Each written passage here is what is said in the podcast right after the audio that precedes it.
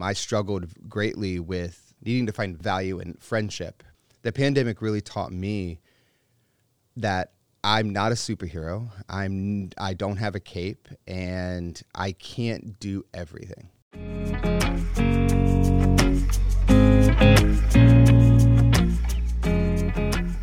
Welcome to Pressure Out Loud, a podcast where we take the conversations we have in our heads and share them out loud about the pressure of everyday life. I'm Claire Hanville. And I'm Billy Watts. So, Billy, we are two years away from when everything essentially shut down. And all of a sudden, we were sort of isolated within our, our homes and unable to go and do things. And so we had to start communicating through digital means and through technology. And I feel like that's right up your wheelhouse. You got sure, to share sure. all the um, all the things. And so I just remember being so unsure about what was happening, but then also unsure about what we were using. Yeah. So being somebody who is naturally introverted by default in my personality, um, when they announced that we were going into isolation and we were going into lockdown, I was really excited. Like, th- this is great. like, I don't, I will not have to be on, quote unquote, on for people physically because nobody's allowed. Like you have to socially distance. You have to stay six feet to ten feet away from people. Which again, like I, I don't do physical touch. Like that's weird, right? Right. Um. So like okay, great. So we can't we can't touch. We can't. We have to be distant. We have to wear masks. We have to stay in our homes. We can't go out. So initially, that really felt good. the idea that great, we're all in lockdown. We're in quarantine. I'm with my my little small yeah my small yeah. group of people my, my wife and my two daughters they didn't handle the lockdown and the isolation as comfortably as i did mm-hmm. it was really natural for me because my whole life has been in an introverted state like when i grew up on in western prince william county where there's a bunch of uh, trees and you knew you had neighbors because you would drive past their mailbox on the gravel road and you would see their lights glow through the trees at night, but you never talked to anybody. Mm-hmm. Like there was no go over to the neighbor's house and talk or play with the neighbor's kids. So the pandemic and the social isolation, it really did come very natural to me. How do you feel like people have sort of transitioned as we've come back and how some of our interactions have changed as educators and personally? So I think it's been that was one of the things that was hard for people. Now, I mean, I don't have close relationships and I'm okay with that.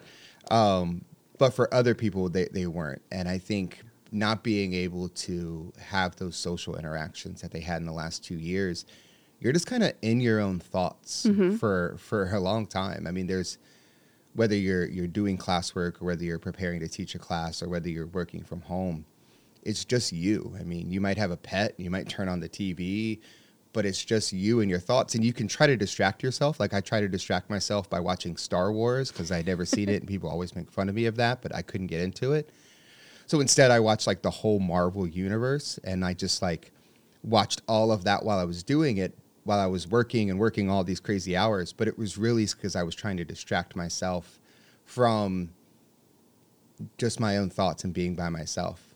And I think it's really hard now coming back. How do we interact with people? I think we're seeing that in the students in our schools. I think we're seeing it in our colleagues.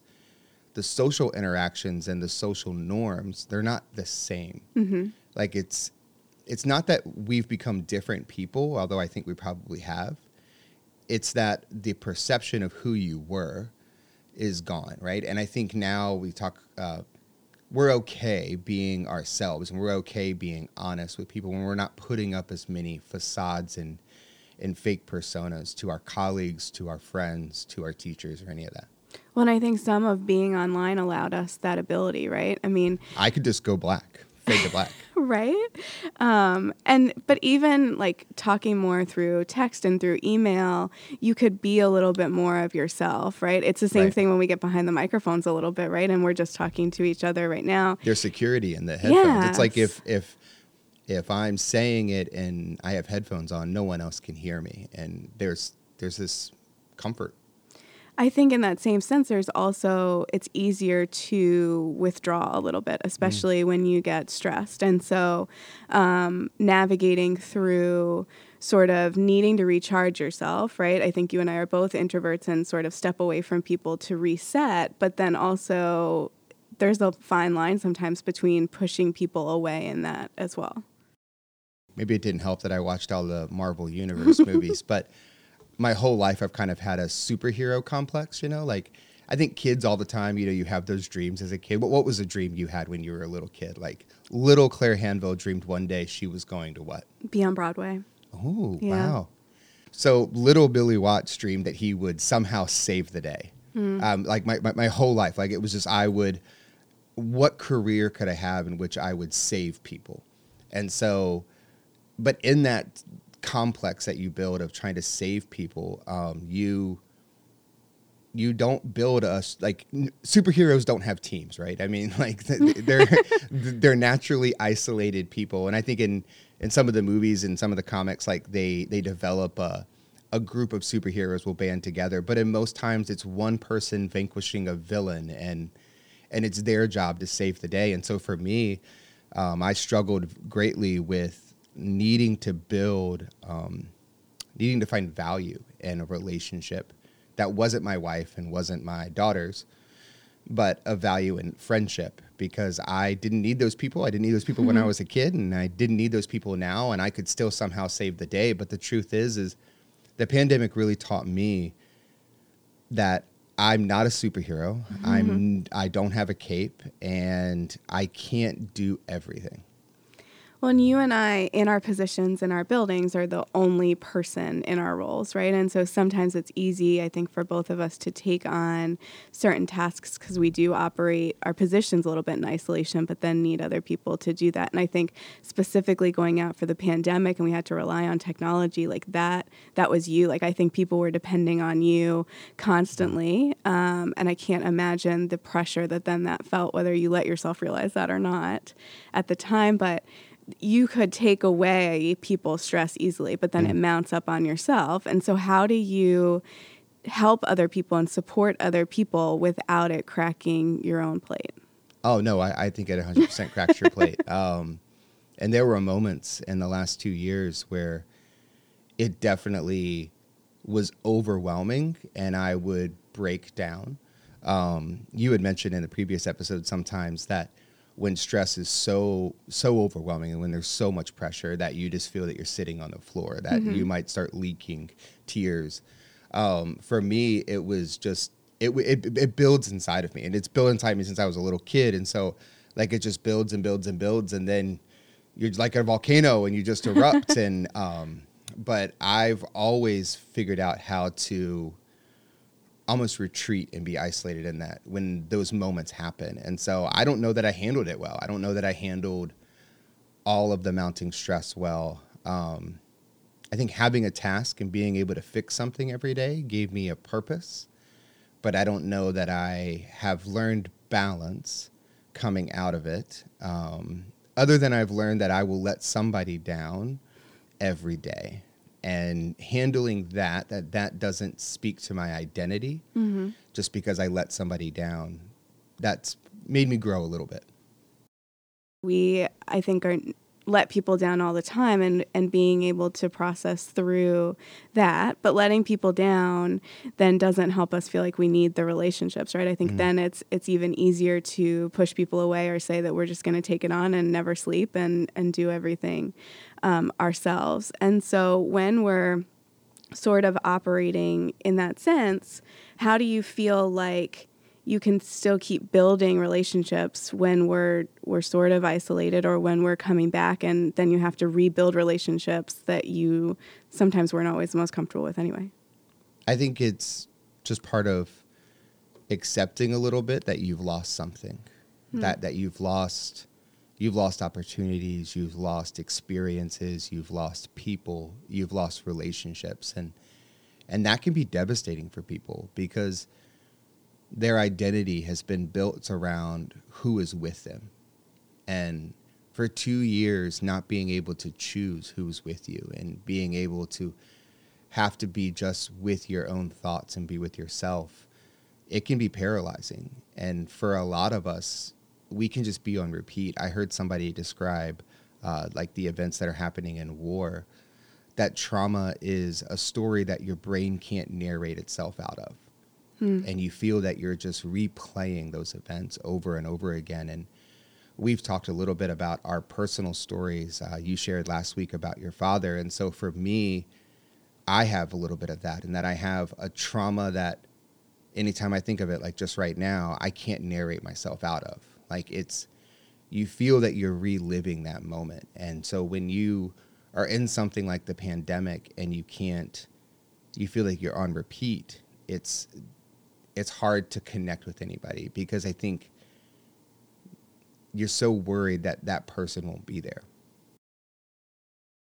Billy, I know that you um, s- take on a lot of other people's tasks. Sometimes you like to solve the problem, and Mm-hmm. Yeah. sometimes you just say, like, I've got it, I'm going to handle it. Yeah, I, all, all the time. People will try to ask, "How are you going to handle it?" I was like, "You need to understand the process. Just know Just know that I'm going to somehow save the day and figure it out." When you take things off of people's plates, and we've sort of talked about before that there's a little bit of imbalance, right? People then want to give something back to you. And I imagine um, from somebody who sort of recharges themselves um, without other people, that sometimes that can be difficult, right? Because then um, people are trying to do things for you and you're trying to do things for them. And so, how um, do you sort of take some of that on and get through it with this imbalance? Yeah, I don't handle that well. I don't handle that well at all. Like when people try to do things for me, that that makes me feel squishy inside, and so I don't mm-hmm. quite understand what's happening. Just just let me fix it. Just let me save save the save the world, so to speak, and let me make everything better. And if I can make everything better, then all of it all of the problems will go away. But I, I don't think that's healthy, right? I, I don't think that's healthy in any way. And so I'm the product of of abuse, um, but I'm also the product of teenagers having babies. And I think I say that because I'm I think in my brain I'm still trying to narrate myself out of of the trauma, right? I'm still trying to narrate myself out of why I grew up the way I was. Like maybe if it's because my my parents were so young when they had me that that's why they made the parenting choices they had. But in reality, at almost 40 years old now, that's that's not the truth. Um, I think abuse is one of those like family curses, you know, where it, it comes down from generation to generation to generation. And we've all had stories that our parents told us, you know, like they remember when they were kids and they told stories of their grandparent, of your grandparents, and all that kind of stuff. Yeah. And I'm sure my parents told stories like that, but like I said, you know, I can't narrate myself out of some of the memories. And the stories I remember from my parents was them telling how bad the abuse was for them when they were kids. Hmm. Like if they could rationalize what they were doing to myself and to my sister, who's seven years younger than me, then it because it was better than what their parents had done to them, then it was somehow okay, right? And so I struggle with building relationships with people because and I struggle with two-sided relationships where there's an equal balance on either mm-hmm. side because I never had that really growing up. And so I think my way of surviving was that I didn't need other people. That I if I could somehow make it through myself alone, then I didn't need other people. Like I remember my earliest memory is is sitting on my mom's lap because I knew if I could take the punches, then the the the fight would stop eventually, right? And I had mentioned before, like sometimes the stress just wells up inside of you like a volcano. Mental illness with the family curse of abusive behavior, and it erupts in rage. And when that eruption happens, like a volcano, it can be easily predicted. And so my whole life was predicting when the volcano was going to erupt and then somehow being able to either diffuse it or somehow being able to save other people from its wrath. And so in doing that, you don't build relationships with other people. And so when future trauma happens and the way I've recovered from the years of that, and I made decisions when I was a teenager that I was going to stop being paralyzed, um, that I was going to stop being paralyzed by my anxiety, stop being paralyzed by my fears, stop being paralyzed by my past. And it's not better, but it's almost like I have a way to make it through. And so when future disasters, so to speak, strike, I jump right into action. I jump right into action because I can save the day. I can I can put on my cape and I can fix everything. but in the end, what you're talking about, and that you need to recharge, I don't recharge with people. And I think that's one of the biggest things that I've seen in other people coming two years later is that that can be devastating. That when you are in isolation for so long and you've taken on so much and you don't recharge with other people pouring back into you, that it is a very lonely place. And I think we've seen it in our in our own children, we've seen it in our colleagues and our students, just the the amount of mental health concerns that have grown out of the pandemic. Not that the pandemic caused them, but I think the isolation removed the facade. It removed the fake lives that we were all living and it exposed yeah. us raw. And the raw us isn't always the t- kind of people that build friendships and build uh, strong relationships. And understanding that with yourself is is it's a it's a very very dark place sometimes. Well, going back just a little bit to something that you said is you if you're sort of predicting what is about to happen, yeah. right? So that you can play worst case scenario in your mind so that, all the time. That's what I was going to just ask you. Is it's almost like you're not, you can't be present currently mm. in a right if we talk specifically relationships being present with that person because you're you're trying to jump ahead to to make it okay whatever yeah. it is that's going um, through them and so you're almost like six steps ahead and so i can imagine that that would be difficult but how do you stop that worst case like i feel like you would always be trying to look at the worst case scenario so that you could stop that from happening and i just feel like that would sort of cycle and this negativity in your head which then couldn't be healthy. You don't have to solve it. Like you don't have to fix it. You don't have to stop the narration. I, I for a long time I tried to control my negative self-talk, my worst case mm. scenario. Yeah, it still comes back. Right. Like like you can some of that's anxiety. Right. You can say all the things to yourself. You can talk positively to yourself. You can go to therapy and talk it out. Yeah, guess what? When when bad things happen, those worst case scenarios just they replay. Um, I think the big thing is that you have to stop letting it stop you. Like it's okay to pause you for a little bit, but it can't stop you from what you're doing. And I see that so many times in, in my own children, and I see it with people around me, is that when the stress is too much and the worst case scenario unravels in their brain and what they thought they were, so to speak, swimming through it, and now they're just underwater completely, they just quit. And you just can't. Like, I think the biggest thing I've learned is that you you're not going to be perfect. You, the worst case scenario has truth in it. But if you just move forward, if you just go forward one step today, you'll probably fall on your face because that's the worst case scenario. But then you'll get up and then you'll move another step forward and you'll probably fall again. But you'll get up and you move another step forward. I think the hardest thing is just not getting up off that floor. I also think that sometimes it's okay to know that you can't solve that problem in that moment and move over to something else, whether it's something that large or something not, um, to be able to get off the floor temporarily. Yeah. um, and move to move to something else as well. Yeah, and I think that's that, that, that that's the biggest thing that I see today, two years later, is that we are living that on repeat. Yeah. When we hear a, a news story come out, we immediately think, "Oh no, we're going back into lockdown." When we hear of a new variant, "Oh no, we're going to do this," and it's because we've lost something. We've lost loved ones, we've lost opportunities, we've lost shared experiences, and it is this worst case scenario fear that can just cripple you and paralyze you. And so you just stay in that thought pattern of doing it.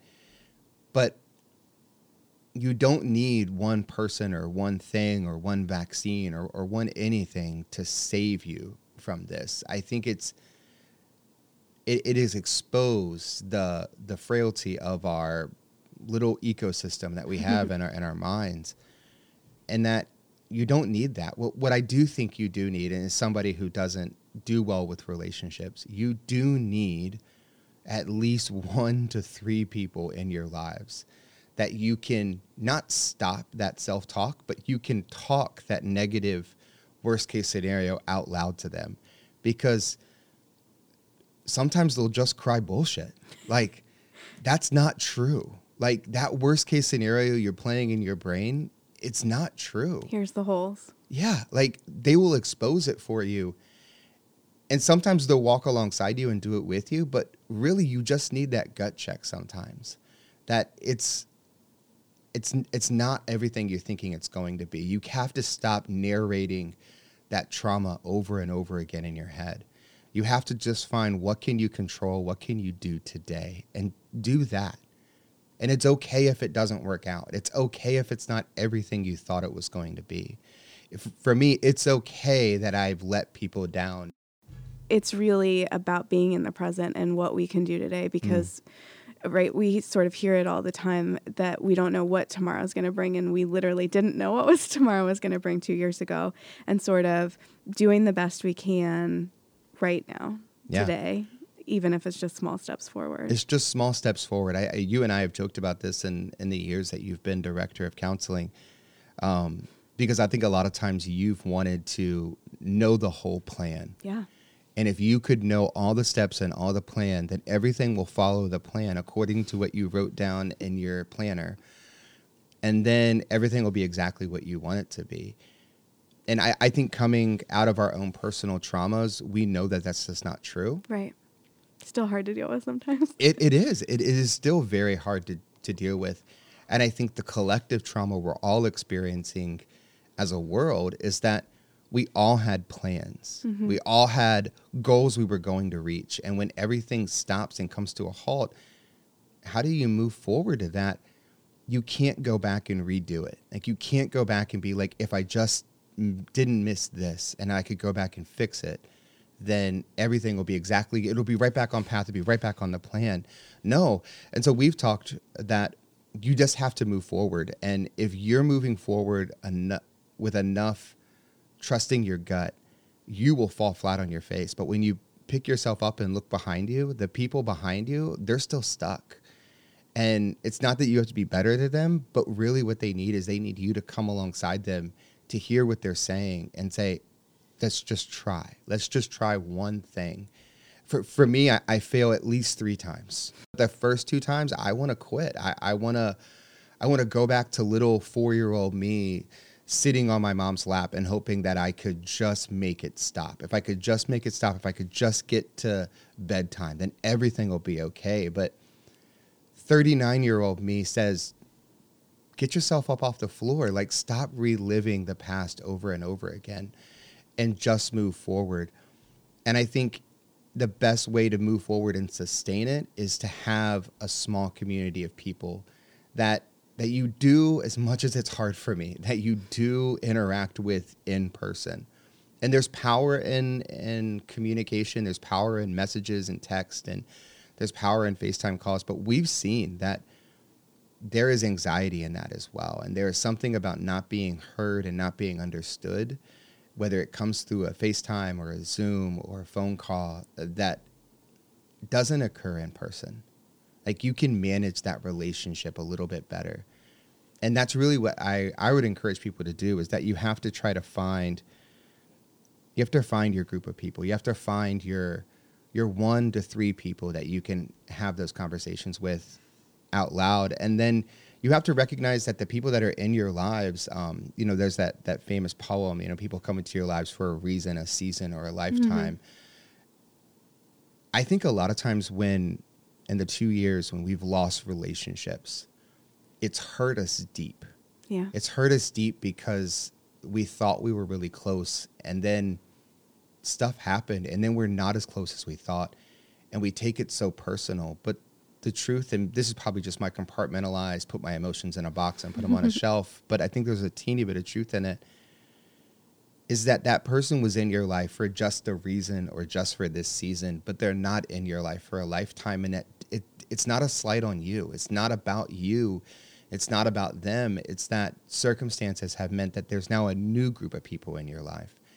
And the things that I talk to teenagers about and the things I talk to my own personal teenagers about is that who is that, right? Like having a daughter who's getting ready to graduate high school and the mental illness is like a genetic disease yeah. that just gets passed down and I, it has been the most shocking thing to me is that I pretty I thought I did a pretty good job of giving my children a a very secure home to grow up in.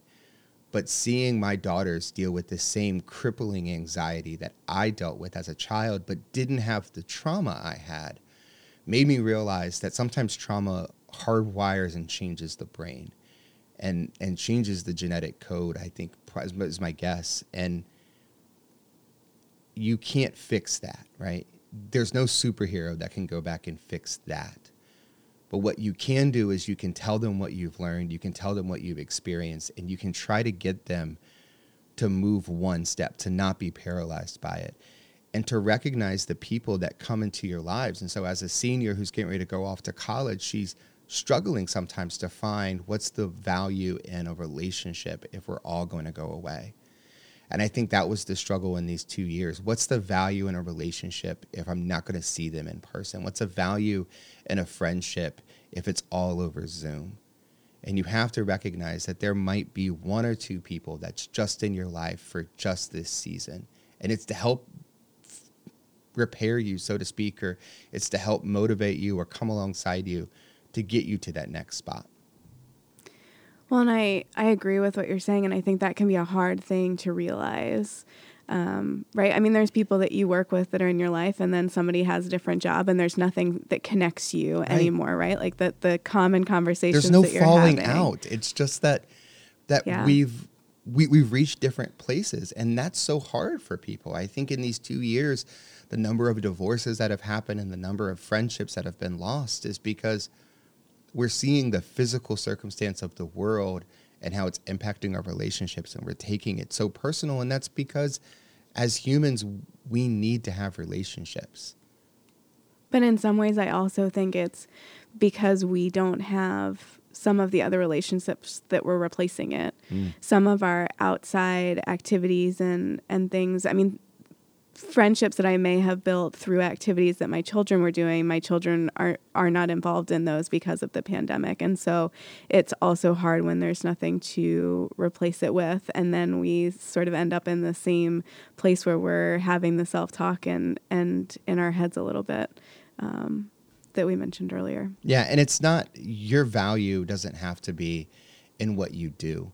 And your value doesn't have to be in and what you've accomplished and, and who you've saved or fixed today. Your your value is just it's in you and it's in the people that you're with. And you don't have to clear your plate every day. You don't have to get to inbox zero every day. You don't have to mark off every checklist every day.